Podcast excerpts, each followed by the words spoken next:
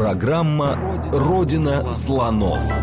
То, о чем ученые обычно не рассказывают, потому что их не спрашивают – Добрый день, это «Родина слонов», программа об исторических мифах, об истории, которую мы не знаем, о тех фактах, которые вполне очевидны для ученых, но по разным причинам прошли мимо нас. Меня зовут Михаил Родин. Сегодня мы будем заниматься Китаем, э, историей древнего Китая, будем говорить об империи Хань. Э, по сути, это ну, первая китайская империя, потому что до этого э, там был Цин Шухуанди, тот самый знаменитый, которому принадлежит терракотовая армия, который впервые объединил Китай в, под одной рукой, но он правил всего там лет 15 15, а потом после него все развалилось. А вот когда собралось уже через несколько лет, а, получила, появилась империя Хань, которая существовала 400 лет практически от а, там 200 лет до нашей эры, 200 лет после нашей эры, как раз примерно синхронно с с Римом, привычным нам, про который мы знаем. То есть вот у нас здесь на Западе была Римская империя, а там Ханьская империя. Почему мы сегодня будем говорить про нее? Потому что, как выясняется, есть большие проблемы в историографии. Вот самая значимая э, империя э, китайская, во, во время существования которой начали формироваться вот все нам привы, всем, всем нам привычные характеристики китайской цивилизации – Оказывается, там не написана политическая история до сих пор. А, толком историки не разобрались в том, кто за кем шел, что происходило в правлении каждого правителя. И сейчас наши китаисты здесь, в Москве, в том числе занимаются этим. Поэтому очень интересно пообсуждать, как идет процесс и какие проблемы возникают. Собственно, сегодня у нас в гостях один из тех людей, кто пишет сейчас э, политическую историю империи Хайни, занимается переводом основных письменных источников. Об этом мы поговорим. А, научный сотрудник институт, а, отдела Китая Института Востоковедения РАН Виктор Викторович Башкеев. Добрый день. Здравствуйте. А, правильно ли я охарактеризовал, вот давайте, саму эту империю? Не слишком ли много, что называется, я и... Да нет, все было в целом верно. Значит, еще раз тогда скажу, да, что это действительно первая масштабная объемная империя по длительности, по охвату географическому, да, потому что те централизаторские тенденции, которые были впервые проявлены при Циншихуанде, при Цинь, они э, вот в результате дальнейшей борьбы за объединение уже после, после Циншихуана, они привели в конце концов к образованию большой империи, э, которую китайцы считают, основ... не только китайцы и ученые, считают основоположником вот всей традиции дальнейшего имперского Китая.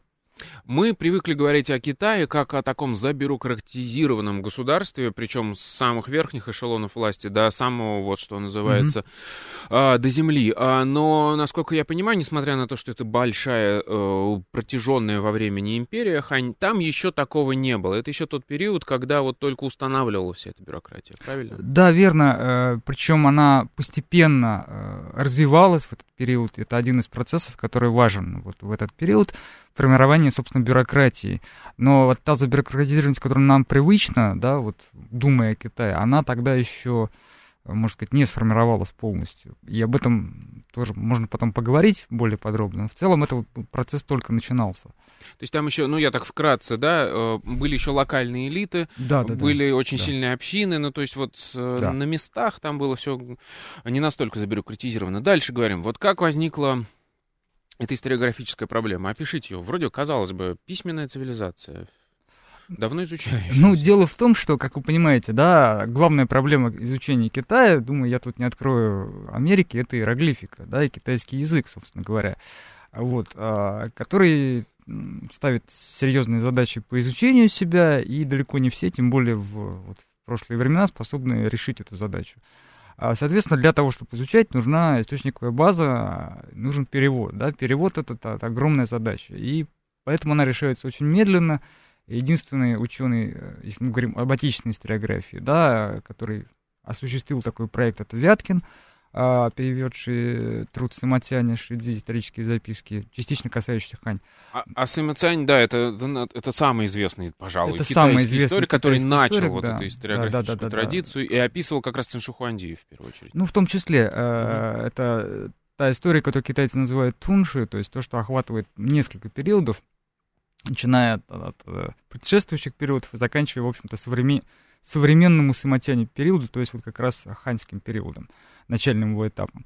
Вот, просто, а если мы говорим об отечественной науке, то вот ситуация такова, да, переведен один вот такой огромный источник, это гигантское достижение, но вот оно пока одно.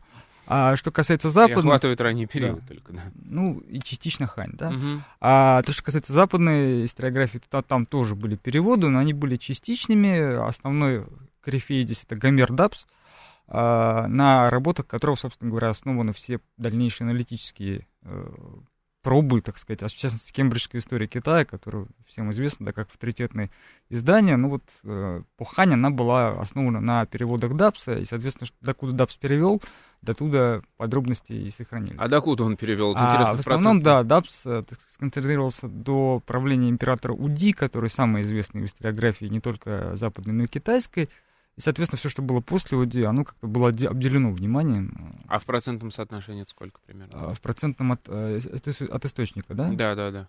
А, ну, это одна из глав, она большая, потому что было 50 лет правления, но здесь же вопрос не только в объеме, да, а в том, насколько важное было правление, mm-hmm. какие были потом э, процессы. Это все было как-то вот в тени, э, и об этом тоже, может быть, хочется сказать потом более подробно.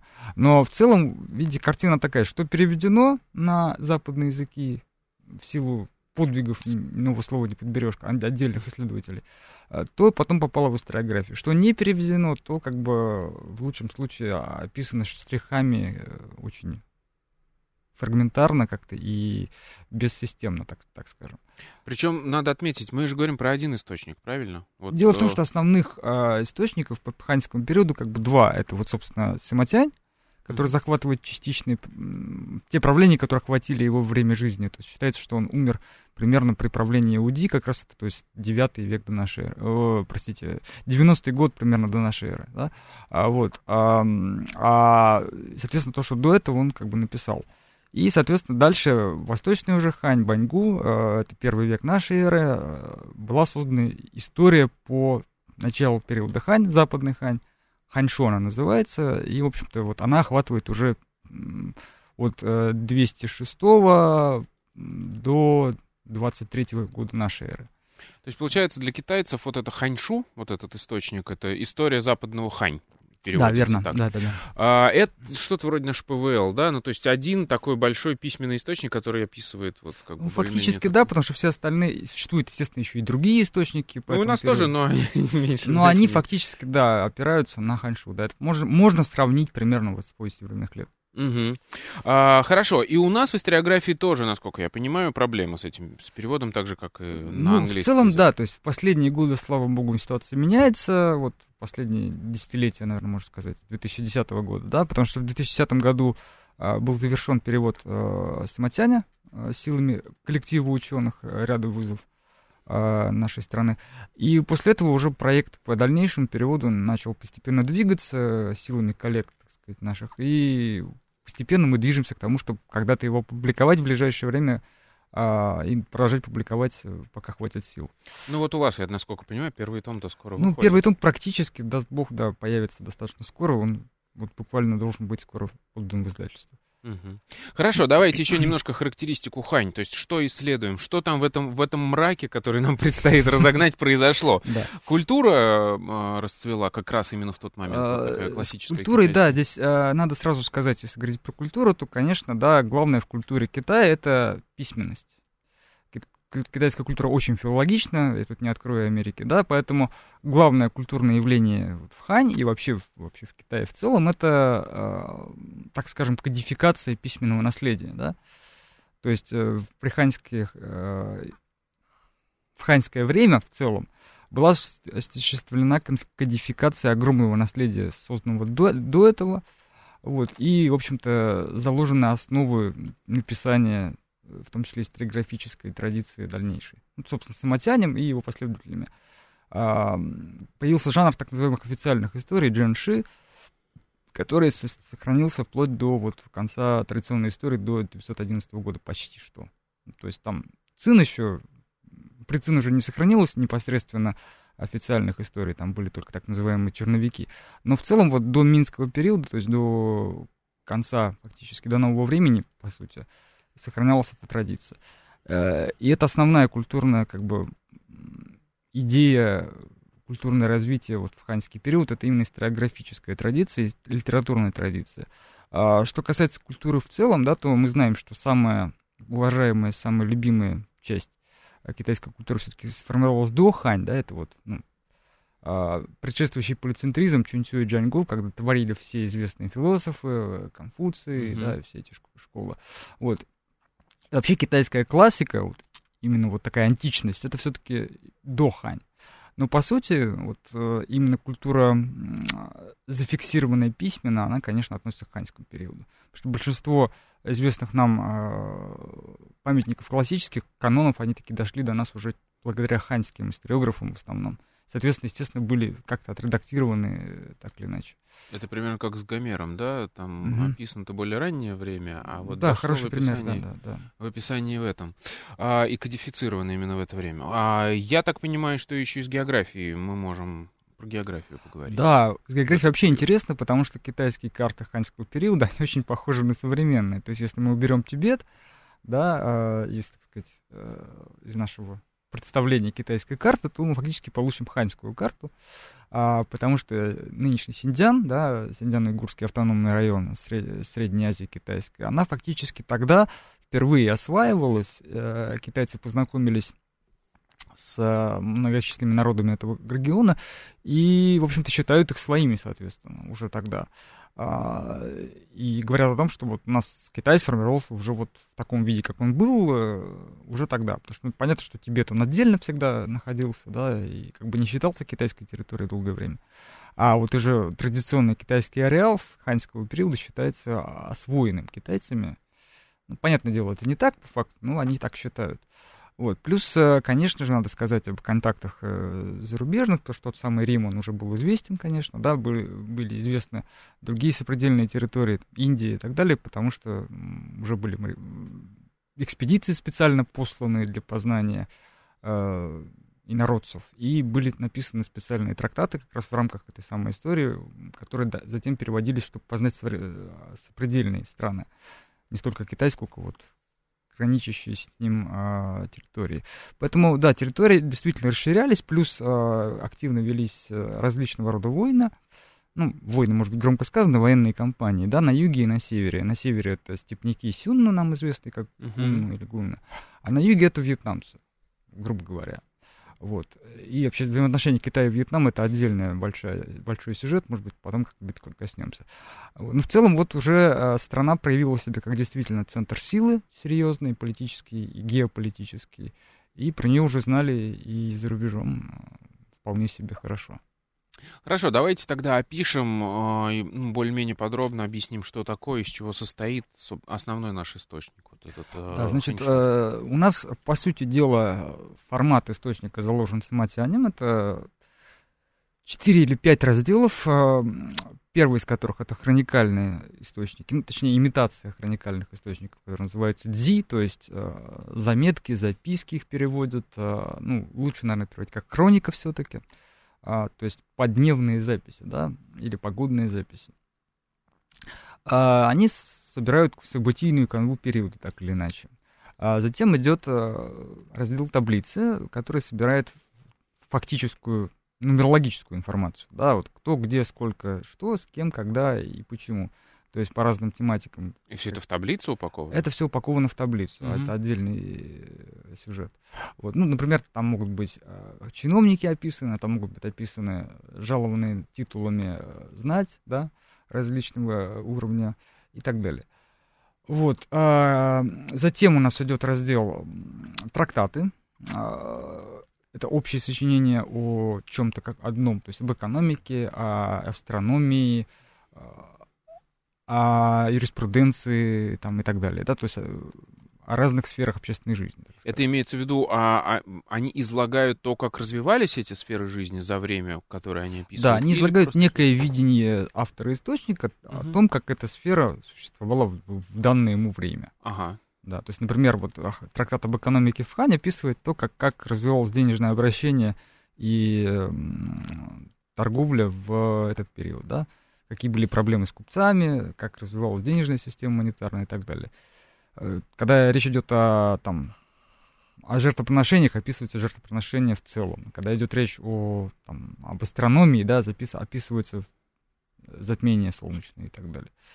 Вот. А это трактаты, значит, э, общие труды. И а затем У Самотяне есть еще раздел Шидзя, связанный с тем, что он описывает много разных удельных э, государств, и у каждого свой род есть. А у Баньгу уже в Ханьшу такого нет. Э, дальше Баньгу сразу... это автор... э, Это Ханьшу, того- да, это следующая Мгм. история. Ханьская, собственно, западно-ханьская. То, про который мы, собственно говоря. Да, да, да, да. Вот. А, и вот, в общем-то, у Сыматяни есть два раздела, Шидзя и Ля Джуань, а у последующих историй, вплоть до Минской, то есть вплоть до нового времени почти, а, только один раздел называется Ля Джуань, а, его можно по-разному переводить. В традиции обычно говорят жизнеописание, но мы больше вот сейчас склоняемся к, к, варианту предания, который предложил Артем Ильич Кобзев, мой начальник и известный философ, ученый, да, вот, э, китаист, э, предание, потому что оно, в общем-то, передает э, не только индивидуальные какие-то биографии, но и целый ряд э, информации, допустим, о группе людей, там, о конфуцианских ученых, о э, тех же самых сопредельных территориях, оно это все вот в, в рамках этого раздела. Фактически такое подробное описание одного сюжета. Мгм. Вот. Часто называют биографиями, поскольку там отдельные люди светятся. И вот эти четыре раздела, они, по сути дела, составляют все, что известно в письменном варианте про период тот или иной, в данном случае про ханьский период, да, а, первый это такая история, охватывающая именно один период, в отличие от Самотяня, это написанное в начале новой эры а, Ханьшу, история за- западной Хань, история ранней Хань. Вот. И авторство приписывается семье Бань, в частности, Баньгу, глав- главному историку, который, в общем-то, был, был уже придворным историком и писал ее фактически по заданию императора Восточной Хань. Вот. А Это основной наш источник, потому что в него входит э, ряд, эм, в общем-то, его источниковая база широка достаточно, и в том числе включает в себя, видимо, хронику периода, а, действительно ведущую, вед- вевшую, которую вели э, в период э, непосредственно да, существования, собственно, Западной Хань, и поэтому это ценно тем, что мы можем по ней судить о истории. адекватно. А что мы можем про самого автора сказать? Чтобы вы сказали, что он- у, у него было большое количество источников. Мне кажется, характеристика автора это немаловажная. Здесь э, надо сказать, что, конечно, частично э, возникает вопрос, как он опирался на самотяне, потому что в китайской традиции мы знаем, что э, нет понятия списывания, да, А тем более между ними лет сто, получается. А, получается даже, может быть, больше, потому что, а, я думаю, ну, минимум сто лет. Потому что Мгм. 85-й а, умирает э, Самотянь, а годы жизни Баньгу это 27-97, если я ничего не Мгм, мгм. вот. так вот, э, частично, конечно, считается, что опирался на материалы Шидзи. Вот, но это сложно, потому что Шидзи тоже передавалось с трудом, и как оно в итоге до нас дошло, мы точно не знаем до сих пор. Это отдельный большой сюжет. А, Вот. Поэтому фактически можно уверенно сказать, что Баньгу опирался на исходную хронику периода, которая была датирована. А А, они, до, до- вот эти хроники до нас не дошли, я правильно в понимаю? чистом виде нет. А, Мы, в общем-то, их реконструируем как раз из текста Ханчжоу. Ага. А вот затем, значит, у нас есть, а, видимо, отдельный ряд, а, на котором основаны Ля Джуани как раз. Это какие-то нарративные источники, где много сюжетов э, литературного плана. Собственно, поэтому м, сейчас всегда считается, в том числе, и хорошим писателем. Мгм. Вот, потому что его считают литературным памятником в том числе. Э, И это одна из задач, одна из проблем, да, вычленение, в общем-то, отделение литературы от истории. Здесь, вот, как, как у любого другого историка, встает эта проблема критики текста, Мгм. да, где у нас э, реальная историческая э, действительность, а где у нас ее интерпретация, в общем. Вот, это вот э, еще один вид источников, и в том числе э, некий третий, э, возможно, еще, э, это уже интерпретация, собственно, автора этого трактата, да, когда он э, обобщает уже, за- заранее известно, что он будет обобщать некую тему, и там мы видим какую-то рефлексию уже на эту тему. То есть вот не просто хроника периода, а именно описание ситуации, как-то преломленной в сознании историографа. И вот, Ну, я думаю, ему в любом случае пришлось собрать большое количество литературы, чтобы Конечно, написать конечно, это, да, конечно. эти все трактаты. А, хорошо, ладно. А, видимо, дальше уже можно переходить, собственно, к политической Да. истории. А, о чем нам рассказывать Баньгу в своем ну, сочинении? сначала нам нужно сказать, да, о том вообще, а, сколько было императоров да, в в течение Хань. Мы сейчас, наверное, сконцентрируемся больше на западной Хань, потому что она наиболее а, структурирована с точки зрения процесса. Там нету сложного момента перехода власти, потому что вообще-то Хань вот считается 400-летней, но по факту был период, когда возникло новое государство Синь, да, тут а, надо да. обозначить, да, что а, империя Хань э, хронологически делится на два периода. Да. Причем называются они почему-то географически. Западная Хань это первый да, период, да. и Восточная Хань это второй период. А, и где-то там на рубеже эры это случилось, да? Да, там, это 9... с, а, с 9 по 23 год считается, что существует отдельное э, государство Синь, возглавляемое э, Ван Маном. Вот, но, Оно по... так вклинилось слегка туда. Вклинилось, да? как мы вот потом, может быть, поговорим, уже, наверное, не сегодня. А, так вот, а, почему география? Потому что на западе столица первая Ханьская империя, mm-hmm. на востоке вторая.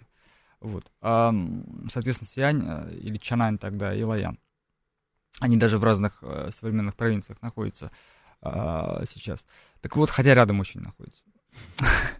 ну, провинции разные. Так вот, э, поэтому мы сейчас больше говорить будем про западную, да, и в западной Хане у нас существует ряд императоров э, и ряд периодов. Первый период с 202 по 180 год, там а, фактически три правителя, по большому счету. Ну, четыре, но я подробнее скажу потом. Потом у нас переходный период, э, точнее, не переходный, а следующий период основное развитие, самый расцвет, как бы, Хань как э, империи. И дальше уже постепенный-постепенный вот захват как раз власти родом Ван, а, закончившийся... Как раз когда кризис начался. Взятием власти mm-hmm. в свои руки, да, и попыткой создать новое государство с новой схемой управления, но она провалилась, и, в общем, дальше возникла э, реставрация, по сути, mm-hmm. Хань как империи, и дальше она существовала с 23 по 220 год, когда уже началась Средневековье, началось, другие процессы пошли, это уже другой сюжет совсем. Вот. Э, соответственно, у нас есть ряд императоров, э, каждый из них описан в озвученном источнике отдельной главой, которая называется Дзи, то есть э, хроника такого-то императора. Ну, соответственно, изучение каждого правления, оно основано на изучении данной главы в основном. Вот, значит, у нас первый период переходный от Цинь к Хань, это 209-202 годы, то есть у нас, напомню, да, у нас была первая империя Цинь, которая продлилась недолго, соответственно, после ее падения все вернулось на круги своя. Возник... Ну, Цин Шихуанди умер, начался бардак в стране. Ну, фактически, ну, как, да. Как ну, в общем-то, неудивительно, да, да, потому что а, такова была ситуация. И возникла снова полицентрическая ситуация предшествующего периода, похожая вот на то, что было до этого. И каждое из владений стали бороться за объединение. Вот, выделилось два таких центра, а, которые возглавлялись родом Сян, с одной стороны, и вот а, будущим императором Любаном Лю с другой стороны. В результате борьбы вот этой вот 7 лет э, победил Любан, и в 202 году э, он становится императором, и провозглашает императором вот новой империи. Э, надо заметить, что во всех э, справочниках вы видите 206 год, потому что в 206 году он стал Ханьваном.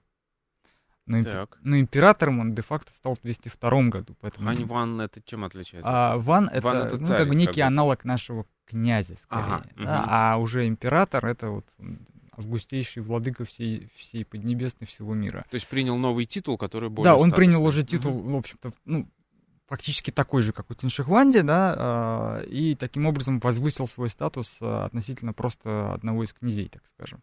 Вот, и поэтому это 202 год начала, а не 206, как можно почитать в правосниках китайских. Вот, и с 202 года он, собственно, правит по 195, когда он умирает. А, после этого начинается жесточайший династический кризис с борьбой за власть разных родов. Он длится до 180 года, когда женский род, э, то есть род э, жены Любана, такие уничтожают, восстанавливают э, шансы на жизнь рода Лю, и появляется еще один император, сын Любана, Ванди, он же Люхэн, то есть Ванди это храмовое имя, а зовут его Люхан. Вот. И он правит со 180 по 154 год. Это программа «Родина слонов». Мы сегодня начинаем только приблизительно разбираться в истории империи Хань. После новостей вернемся. Программа «Родина слонов». То, о чем ученые обычно не рассказывают, потому что их не спрашивают – Еще раз добрый день, это «Родина слонов», меня зовут Михаил Родин, в гостях у нас сегодня Виктор Викторович Башкеев, мы говорим про империю Хань, а, ту самую, которая существовала параллельно с, э, это я так для ориентира в пространстве говорю, параллельно с Римской империей а, от 200 примерно года, 202 как мы сейчас выяснили, да. а, до примерно 200 года до нашей эры. 220 а, а, Да, от нашей эры. 202 до нашей эры до 220 нашей да, эры. Верно. Да, 400 лет приблизительно она существовала. И выясняется, что не очень хорошо мы знаем политическую историю, и вот ее начинаем изучать благодаря переводу, в том числе на русский язык, э, основного их э, источника по, по этому периоду, который называется Ханьшу. Это то, что я смело назвал, ну, приблизительно похоже по значению на нашу повесть временных лет. А, и вот мы остановились на том периоде, да, когда да. уже все устаканилось, а, воцарилась династия Лю, правильно? Mm-hmm. Да, да. И следующий, по-моему, правитель, он уже как бы... Я сейчас еще раз озвучу, да, да чтобы не запутывать слушателей. Ну, э, дело в том, что у нас э, после падения Цинь у нас была борьба за объединение, э, mm-hmm. которая победила, э, в которой победила династия Лю, и, в общем-то, период делится на три больших куска. Это начальный, переходный от предыдущего, когда еще будет борьба за власть между разными родами. Затем уже развитие, в которое включаются три императора, а, и которое, собственно говоря, все заложило вот э, все эти тенденции бюрократизации, кодификации а, источников, нового подхода к религии во многом и так далее, да. Вот, и затем уже э, развитый период. А я, кстати, правильно понимаю, что э, новый подход к религии это такая веротерпимость, и вот когда триада сложилась китайская. Это чуть-чуть позже уже происходило. Позже? Здесь речь идет о том, что дело в том, что надо все-таки сказать о том, как возникала правящая верхушка Хань, да. Дело в том, что первые императоры, они происходили с юга а, страны. И традиции, соответственно, были южные, с а, жертвоприношениями южного типа, так скажем. Э, соответственно, та религия, которая можно назвать практикой религиозной, она тяготела к южным традициям, отчасти где-то к тому, что сейчас называется даосизм, с mm-hmm. очень большой натяжкой, конечно. Но тогда это называлось учение Хуанди и Лао Цзэ, да, желтого императора. Вот. И вот это все, оно формировало мучительно формировало имперский культ э, вот в течение означенного периода. То есть примерно с 202 по, там, 80 год э, эта история шла своим чередом. Это один из процессов да, формирования некой общей э, религиозной структуры. А вот, а потому что буддизм еще только проникал вот, едва-едва, а конфуцианство еще не стало религией тогда. А конфуцианство переживало, так подозреваю, большой кризис, потому что Циншихуанди вырубал его каленым железом. А, это отдельный сюжет, давайте мы его отдельно обсудим. Да. А в целом, э, то, что мы сейчас называем конфуцианцами, раз уж мы тут мифы развенчиваем, да, да позвольте мне один из мифов развенчать. Э, дело в том, что конфуцианцев не существует, да, это фигура речи, конфьюшнизм — это чисто английская фигура речи. Так же, как и династия, да, мы знаем, что не существует династии Хань а существует империя Хань, династия Лю. Да? Ну, принято говорить династии, потому что калька с английского, что идет еще от манифуна, от египтологии. Вот. А также здесь конфуцианцев не существует, существуют книжники Жу, по сути дела, вот те самые чиновники, ученые, а, та социальная опора императоров, которая была новой. На ней зиждилась вот эта новая структура бюрократии, точнее, новая структура бюрократии является следствием борьбы за власть императоров, которые искали социальную опору. Вот. Э, и, в общем-то, вот это вот один из сюжетов, почему э, общем, появилось понятие конфуцианской традиции, потому что это традиция людей ученых, по сути дела. Ну, потому что одна из их частей их учености это знание, естественно, высказываний Конфуция, да, да понятно. Uh-huh. Вот, и других канонов. А, поэтому вот эта вот э, триада, о которой вы говорите, это все-таки более поздняя, поскольку триада включает в себя, соответственно, буддизм, конфуцианство и даосизм, они не, ни один из них к тому моменту еще не Понял. сформировались. Угу. Вот. Что касается вот нашего периода, то у нас идет а, вот, южное влияние. А, первое время у нас фактически борьба, можно сказать, южных родов. И постепенное, так скажем, окитаивание на севере, а, в районе вот, а, Лаяна и Сиани, а, когда они уже приучались управлять всем, всем Китаем, а не только своими территориями. Вот это заняло несколько периодов, и, в общем-то, вот начиная со 180 года а, сын Любана а, Венди, который сумел не допустить развала а, страны не допустить гибели своего собственного рода, а, прийти к власти и, в общем-то, начать уже объединение реальное, бюрократическое, вот, он, э, на самом деле, является, наверное, самым великим императором первого периода, в отличие от того, что принято считать, что это Уди, потому что У это военный, да, он много воевал, он долго правил, у него было весело, в общем-то, и его очень любят, естественно, да. А Венди как-то остается в тени почему-то всегда. Ну, вот э, одна из таких э, то, о чем не говорят ученые, да, как у вас, это как раз вот э, стоит сказать о том, что Венди основа благополучия Хань, он заложил все ключевые, э, им механизм э, работы с высшей бюрократией, когда было создано фактически два ключевых, вот первый министр э, и его помощник, главный цензор, да, Чэнсян и еще Дафу это называлось, когда фактически появилась скамейка запасных, то есть у вас есть первый министр, большой гарантией он потом станет, секретарь станет его заместителем, то есть заместит его на этом месте, да, возникает преемственность э, бюрократическая на высшем эшелоне. Это очень важно для стабильности власти, как вы понимаете, да. А, плюс к тому, император много ездил по стране в первое время, потому что просто небезопасно долго было оставаться в одном дворце. Нужен был кто-то, кто сидит, э, в общем-то, на хозяйстве, да. Опять же, это был первый министр в основном. Э, и вот эта вся история, она формировалась мучительно с 202 по 180, потом со 180 по 140. Вот второй период — это два императора, Венди и Дзенди, угу. Которые заложили все, по сути дела, основы дальнейшего функционирования. Потом начал править Уди, который, как я уже сказал, правил долго, 50 с лишним лет. Из этого вытекает всегда одна и та же проблема у любого правителя, который правит долго. Э, это кризис наследования, понимаете, да, люди, которые родились, его сыновья, они говорят, когда уже он да, закончится да. уже сколько можно уже. У них вырастают уже, собственно, дети. Которые тоже уже хотят, потому что клика, естественно, да. И вот начинается вся эта история веселая. Естественно, она началась и при Уди, никуда не денешься. Вот его выдавили фактически в сакральную сферу, не давая ему э, принимать реальных решений. Э, и дошло до того, что в, в конце правления, как мы смеемся, танки вошли в столицу. Вот, то есть возникла э, угроза мятежа, то есть ну, не угроза, а мятеж, собственно, произошел, э, когда одна из его жен э, и ее сын попытались захватить власть в столице. Ну, Уди оказался очень грамотным правителем. Он сумел, будучи выдавленным из сферы реальных решений, все-таки построить вот тот самый новый культ, объявил всех остальных еретиками, сказал, так, всех, кто носит такие-то жертвоприношения, такие-то э, знаки, всех казнить, а, в общем-то, и под нож. И удалось это сделать, он сам перед этим уехал из столицы. Очевидно, это была некая провокация, в том числе э, уехал за 100 километров за горный хребет, чтобы не достали. Mm-hmm. Вот. И пока он там уехал, всех остальных э, закончили, так сказать, и он сумел объявить нового наследника в 87 году, перед смертью буквально, который потом правил.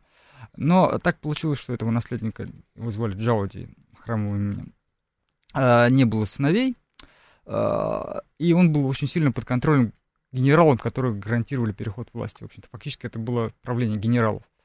А, поэтому следующий император, он вообще очень интересной судьбы, его зовут Сюанди, он как раз-таки потомок вот этого вот мятежного наследника, который сумел перед смертью оставить, э, в общем своего сына в живых, кто там вырос, его выходили, прям такая вот а, история, чем-то похожая на Ивана Антоновича, только со счастливым концом.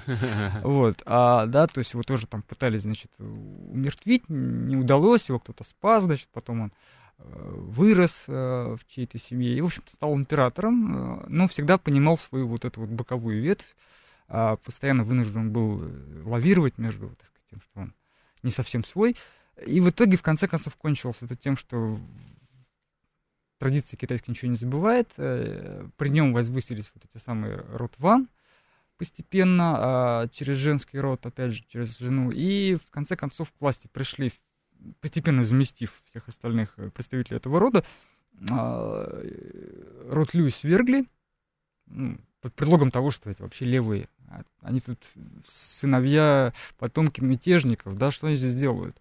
Вот, их убрали, и, в общем-то, долгое время э, фактически с 33 по 23 год постепенно возвышался род Ван и взял власть. Но в конце концов э, бюрократические преобразования Ванмана, они не, по, не пошли, так сказать, не зашли а, а вот секунду, можно я сейчас, да. э, чтобы вот хоть какую-то связь с привычной нам реальностью, mm-hmm. да, сформировать? Правильно ли я понимаю? Мы говорим о э, о борьбе группировок, ну вот этих родовых, да. при дворе императора. Да. И они там чаще, это по женской линии, по мужской линии, вот по женской а, чаще всего. Давайте да? я да, внесу ясность некую. Речь идет о том, что каждый раз э, при дворе, да, есть гарем. В нем много угу. разных женщин, у которых да. есть дети. Вот. При этом официальная жена как бы всегда одна, остальные все наложницы. Но стать императором хотят все, естественно. Поэтому а вот эти все э, рода, они поддерживаются так или иначе влиятельными группировками, стоящими за ними, которые хотят поставить на царство нужного человека. Вот. И вот эти вот э, рода жен, они очень влиятельны всегда из-за этого. Мне просто это напомнило нашу ситуацию с э, боярскими группировками конечно, при, конечно, там, в 17 веке. Вот, вот то, это... что было в детстве, например, этого Петра Первого, все вот эти Шереметьевы. Именно, именно это вот то угу. самое, да. А, понимаете, политическая история, она же ведь не как бы не хотелось Китай обозначить параллельной вселенной, или перпендикулярной, точнее, она вполне себе вот, по тем же законам существует. А одна из задач, в общем-то говоря, ну, вписать э, процесс в историю в классическом виде. То есть борьба группировок, борьба за власть, да, борьба за влияние, э, роды женские, боковые, не боковые и так далее. Тем более в китайской вот, истории есть отдельная даже глава, которая называется «Внешние родственники» угу. Описывающая все эти вот интриги женские. Так вот, э, о чем бишь я? Да, и Ван, э, Рот Ван, приходя да. к власти, попытался переформатировать вообще строй организации империи, как раз-таки бюрократизировать предельно максимально, насколько возможно. Это, напомните, в какой период произошло? Это как раз уже конец Западной Хань, э, с, примерно с 33 по 23 год вот этот процесс. До нашей эры. Ну, с, до нашей эры, до нашей эры. То есть 33-23 нашей эры, примерно 50 лет. 33 до, 23 после. Я понял. Ну, это примерно когда в Римской империи, о, тогда еще республики, да. как раз гражданские войны шли. Угу. Так, как раз. Э, и вообще это осевое время очень интересно, оно на многом совпадает. А дальше, ну, вот этот процесс многим уважаемым людям не понравился, и к власти таки в результате очередной, условно говоря, гражданской войны пришел а, потомок как раз-таки первого вот этого рода Лю, который нормальный, настоящий, правильный. Это император Дзинди, который сын Вэнди, то есть получается, раз, два, три, четвертый император. А, он оставил э, потомков, которые пришли к власти уже вот в новое время и правили так или иначе наследуют друг другу до 220 года, когда уже начались новые процессы, и, в общем-то, Средневековье началось совсем другое. Вот, ну, фактически, видите, э, из-за того, что преемственность есть, китайцы считают это одной империей, хотя, конечно, она была очень разная. Очень разные имеете в виду по династическому ну, составу? Да, то есть э, не было вот реальной преемственности кого-то одного, кто вот, там, 400 лет передавал... От отца к да, сыну. исправно от отца к сыну. Не было такого угу. и быть не могло. Понятное дело, что формировалась империя, никакого строгого какого-то такого институционального, как мы сейчас модно говорить, вертикали власти, да, конечно же, не было. Вот. А, потому что сначала это был стольный центр, и фактически власть императора распространялась туда, где он есть.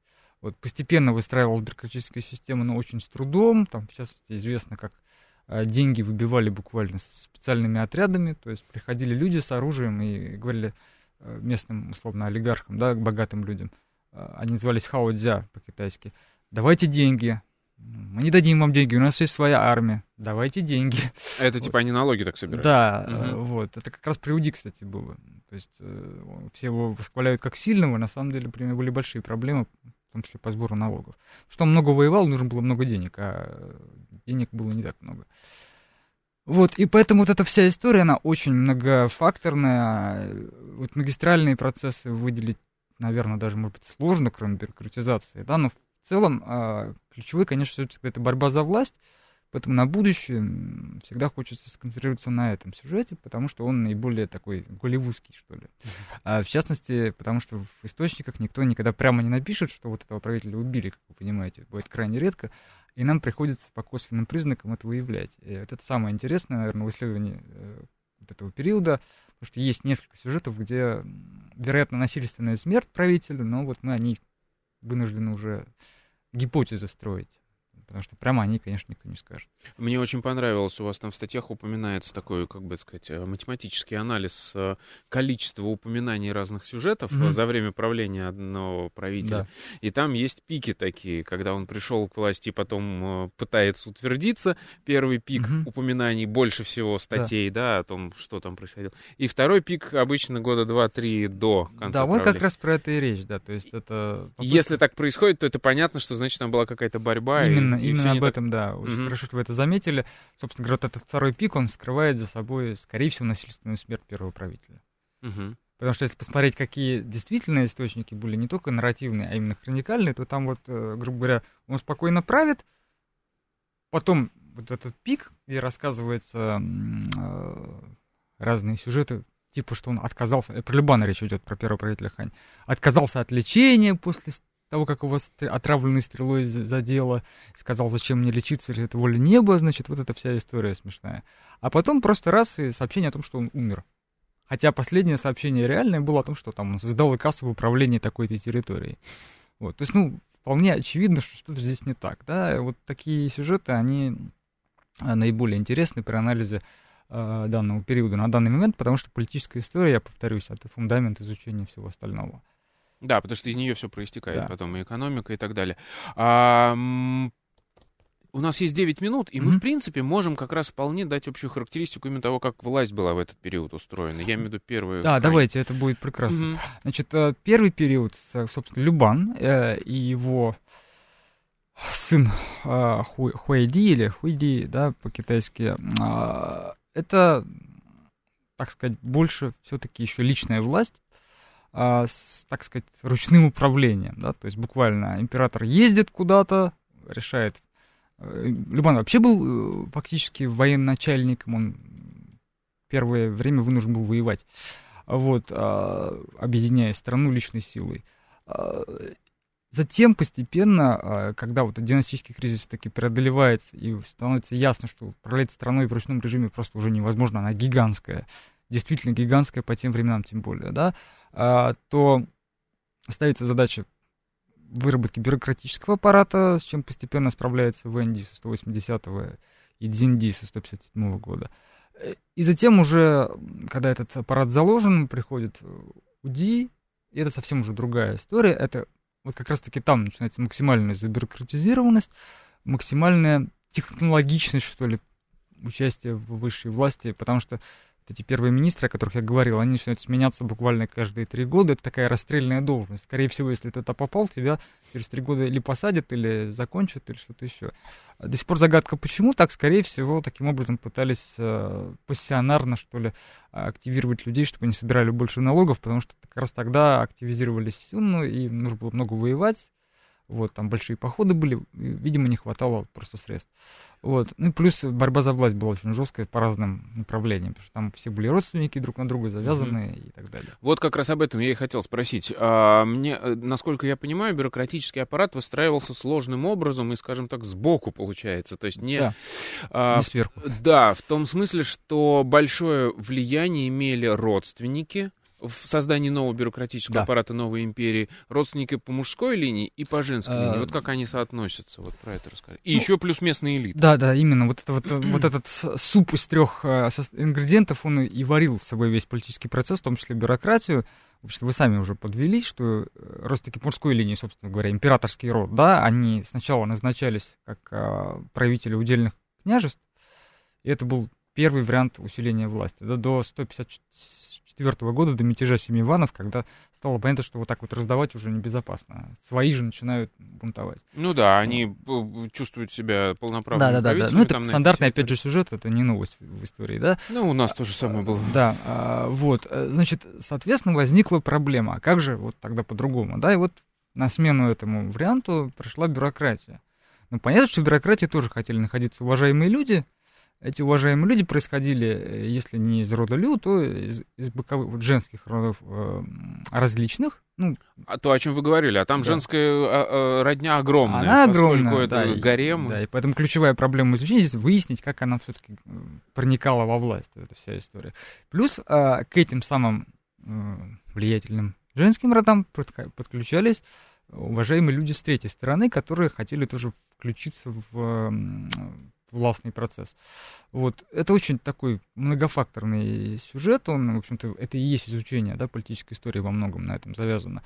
А, и вот с этой стороны сначала у нас родственники по мужской линии, которые вынуждены все равно считаться с влиянием родственников по женской линии, потому что у них в том числе есть а, родственники с деньгами. Таким образом, Любан, например, пришел к власти благодаря во многом финансовой помощи родственников по женской линии своей. Uh-huh. Он вынужден был с ними считаться, потому что по-другому никак.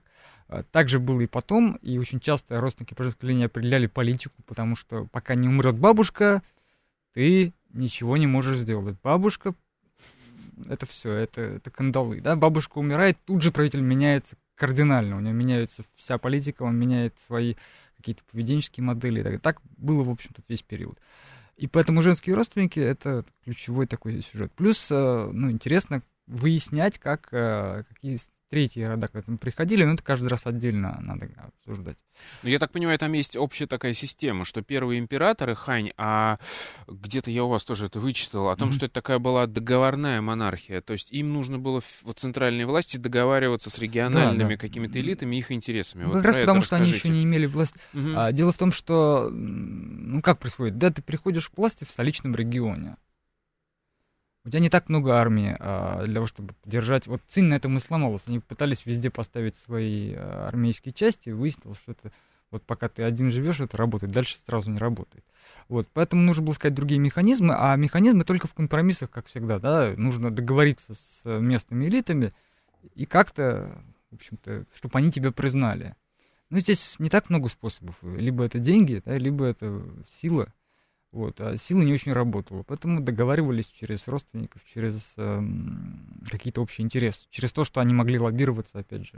То есть они как бы делили, делили полномочия э, между собой. А местные чувствовали, что к ним особенно никто не будет лезть. Они да. там неполноправные, но хозяева. Да. Но при... и как бы получали за счет этого стабильность там какую-то. Да, я больше скажу, это в Китае до сих пор так устроено.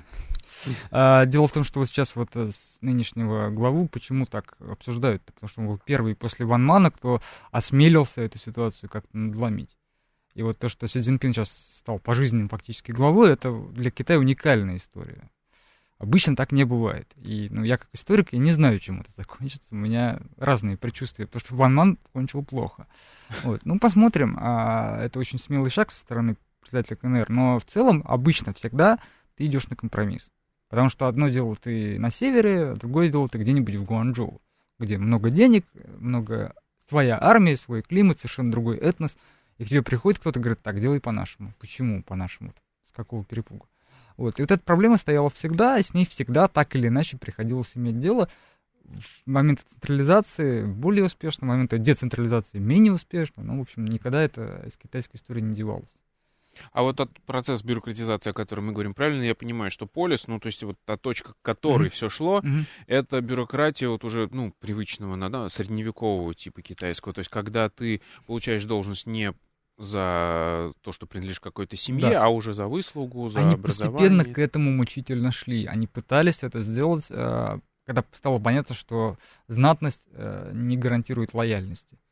А, и вот начиная с судьи, э, издаются указы, о поиске так называемых талантливых людей, сянлян, да, которые, собственно говоря, должны быть прежде всего талантливые, ну, по-нашему образованные, вот, и которые сделали, основали вот этот вот пласт бюрократии. Ну, он стал доминирующим далеко не сразу, конечно. Угу. Это Сколько? только начало. УДИ это, напомните... Это 140-87. 140-87 до нашей, до нашей эры. эры. В 136 году вот он впервые издал эдикт, э, высочайший о поиске, ну, как теперь называют конфуцианцев, по сути, образованных людей. То есть буквально еще там лет 100 понадобилось, да, на это? Да, и еще нельзя сказать, что они заняли все посты. Ага. Потому что там опять все равно была очень активна армия, мы про нее ничего не сказали сейчас, но она все время тоже была на первом краю. И генералы очень сильно влияли тоже. Поэтому тут вот э, нельзя сказать, что бюрократия тогда вышла на первый план. Она выходить начала, я бы так сказал. Угу. Вот. Я думаю, что мы дали такой первоначальный обзор э, империи Хань для того, чтобы уже более-менее понимать, куда сажать наши дальнейшие темы, Да. и для того, чтобы разбираться в деталях, в отдельных э, аспектах жизни этой большой империи, и по времени, и, по, и в пространстве тоже. В гостях у нас сегодня был Виктор Викторович Башкеев. Спасибо большое вам большое. спасибо за возможность высказаться. Да, большое спасибо коллегам за правильный вопрос. Это была программа «Родина слонов». Меня зовут Михаил Родин. До встречи на следующих выходных. Пока.